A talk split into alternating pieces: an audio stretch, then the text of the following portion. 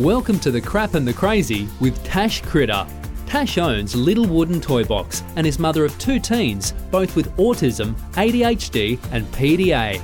10 years in early intervention, working with the kids' OTs, speechies, and psychologists has given Tash unique insight into understanding difficult behaviours and why they occur, as well as understanding how emotional regulation and sensory input impacts us and our behaviour. This insight has helped Tash design and implement resources and coping strategies to make home life calmer and more organised. Join Tash as she talks about day to day life with autism, the sucky bits and the wins, plus tips for enjoying life despite the challenges. Hello, this episode is about poop for no particular reason other than poop and autism tend to go hand in hand quite literally. So, so yeah, children are disgusting. Um, mine, oh, we've just got so many poo stories. So I'm like, other families are going to have poo stories, so it might make you feel more normal. Sometimes you just got to laugh rather than rocking and crying in the corner. So our our poo stories, oh, it's been eaten in our house. I thought it was a chocolate cookie. It wasn't a chocolate cookie. I, I'm not going to say which child or oh, they were little, they were really little, and oh, they're disgusting. My girl, when she this was really cute. In the mornings, she would sing. So she's in a room in the cot. So she was under two, and she would sing. She's just happily singing, and like for her, because we didn't get a lot out of her, um, and you didn't see personality very often her singing was it was really cute. So I left her to it. Like in the morning, she was happy, and um, yeah. Then we'd go in there, and she'd been singing while painting with a poop. So yeah, poop unfortunately is built in sensory play. It would seem so. It it's smushy and it's warm and It's disgusting. Anyway, sorry, I've got my own sensory issues, as most people will with poop. But kids don't seem to care. And um, yeah, that was fun. That was fun cleaning up crusty poop from the cot. And it was it was more a kick off the nappy situation, painting with our ankles. Not ankles, heels. Heels is the word I'm after yeah, that was fun. Um, my boy would do weird stuff in the night as far as sensory went, and you know, waking up in the morning or getting a drink of water at night time, and there's brown, chunky stuff all over your light switches. And so he would trail his hand along the wall till he got to the light switch, and then you could see the light switch was turned on, and then another trail at light switch height till he got to his destination, which was the fridge or the cupboard or whatever. That time it was peanut butter yeah, so that that didn't happen with Pope. Ew. But other times he would like you'd wake up in the middle of the night or in the morning and he'd just be standing there breathing near your face and his hands would be brown and he'd be going like this like you were if you can't see me like you were washing your hands and I'm like, and you're just thinking, you're just hoping, you're just hoping it's chocolate. Because when you're asleep, your smell senses go. Yeah, which is why it's really important to have smoke alarms because you don't necessarily smell smoke in time in a fire. So you, you don't smell it to start, you see it first. And I'm like, there is no chocolate. There's no Nutella. There's it. No, it wasn't chocolate or Nutella. And those those mornings were fun. And yeah, sadly, more than once on all those occasions. I hadn't planned on going down this path, but now that we're talking about poop, we might as well. So, autism comes with that um, upset gut health. I don't have it off the top of my head as far as the correct terms and the reasons why and whatever else, but as a general rule, it comes with gut issues. And my boy used to poo 12 times a day. So we would go through 12 to 24, it would have been more 18 to 24 nappies a day um, with him because he was just a little poo machine and not not not little nice poos like explosive poops. And if he'd just pooped so you know you're supposed to you feed them one side and then I would have to wake him up because he'd fall asleep because he's a runty little baby. And then in changing his nappy so mid feed he would poo while you're changing his nappy. So it would fire out his little butthole, hit me in the belly button, and run down my body. Oh, and it, was every change that happened. Okay, maybe not every change, but it was at least once a day.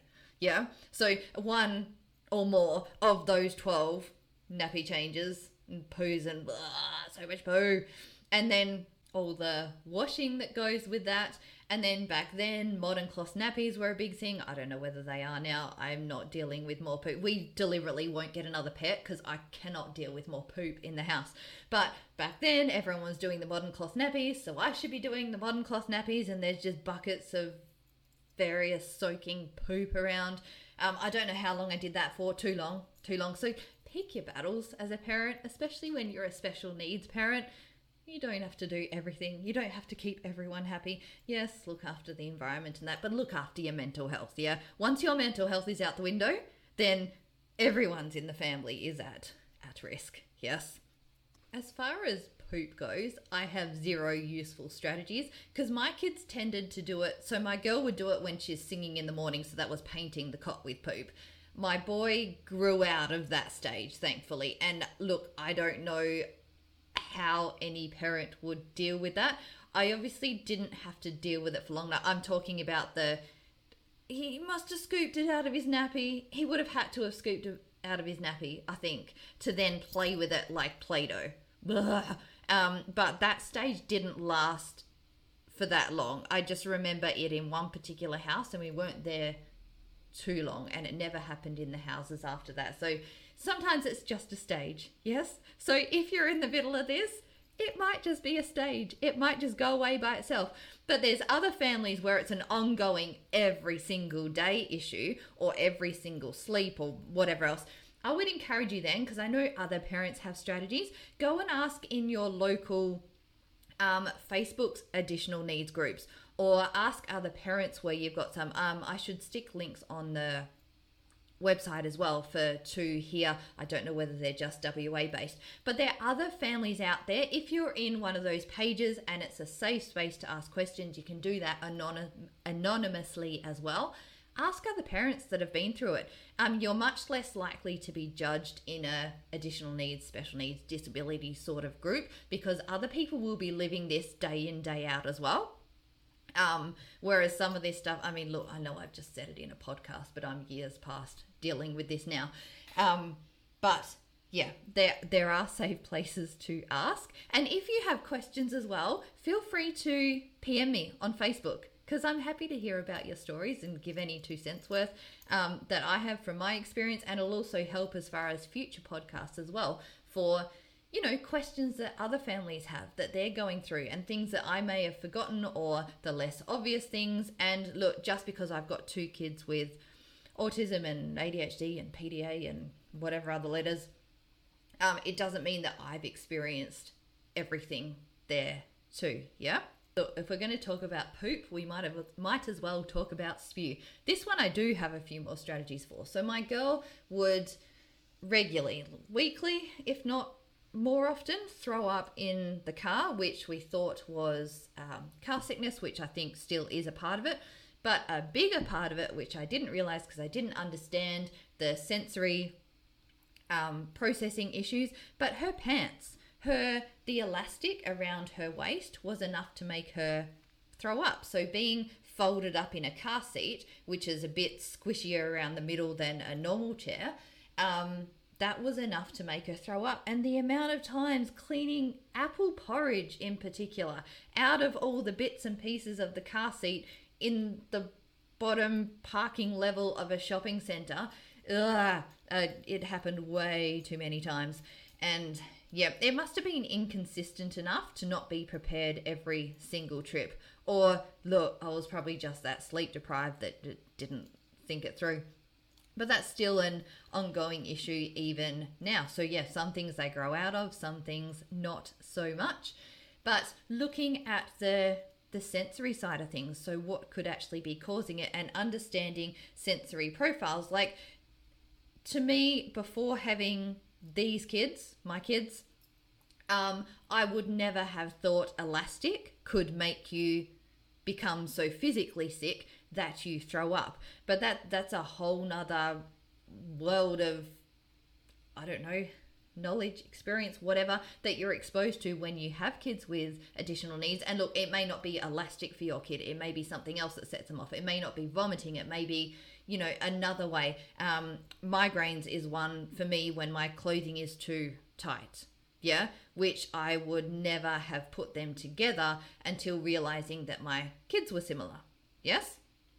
And you know, understanding how sensory input can impact our moods and how we're feeling and then how we behave. And it's a kind of like a domino effect. Yeah, I know I've gone off tangent here, but I hope this information, if not being useful to you, um, just, you know, bringing up, creating awareness of autism is just not avoiding eye contact and having meltdowns. Yeah, there's so much more to it. There's so much more. So you can imagine the behaviors that you see are like the tip of the iceberg. There's so much more going on underneath that when we begin to realize what these are and understand what they are, have empathy because of that understanding, um, then we tend to parent very differently. We see situations very differently. So instead of you've just eaten too much again, which that in itself is another thing um, that's interoception. So my girl, she doesn't know when she's eaten too much.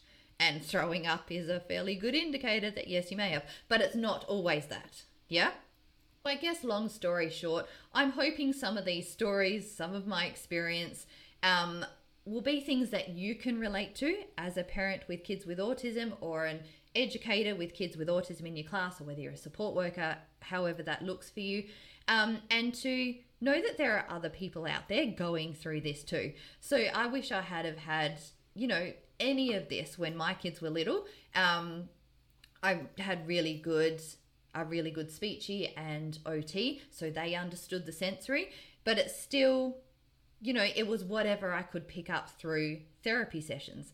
So hopefully through these podcasts and also the sensory profile and emotional regulation um, training on the website that you can pick up some tips and strategies and begin to see things differently and understand what's going on and therefore be able to parent differently and more effectively and you know have and build those relationships with your kids that are otherwise really difficult to do when they're screaming all the time and when you're constantly setting them off because you don't understand what's going on versus when you start to understand you can read their behavior a bit better you can see when they're escalating you can put tools and strategies in place.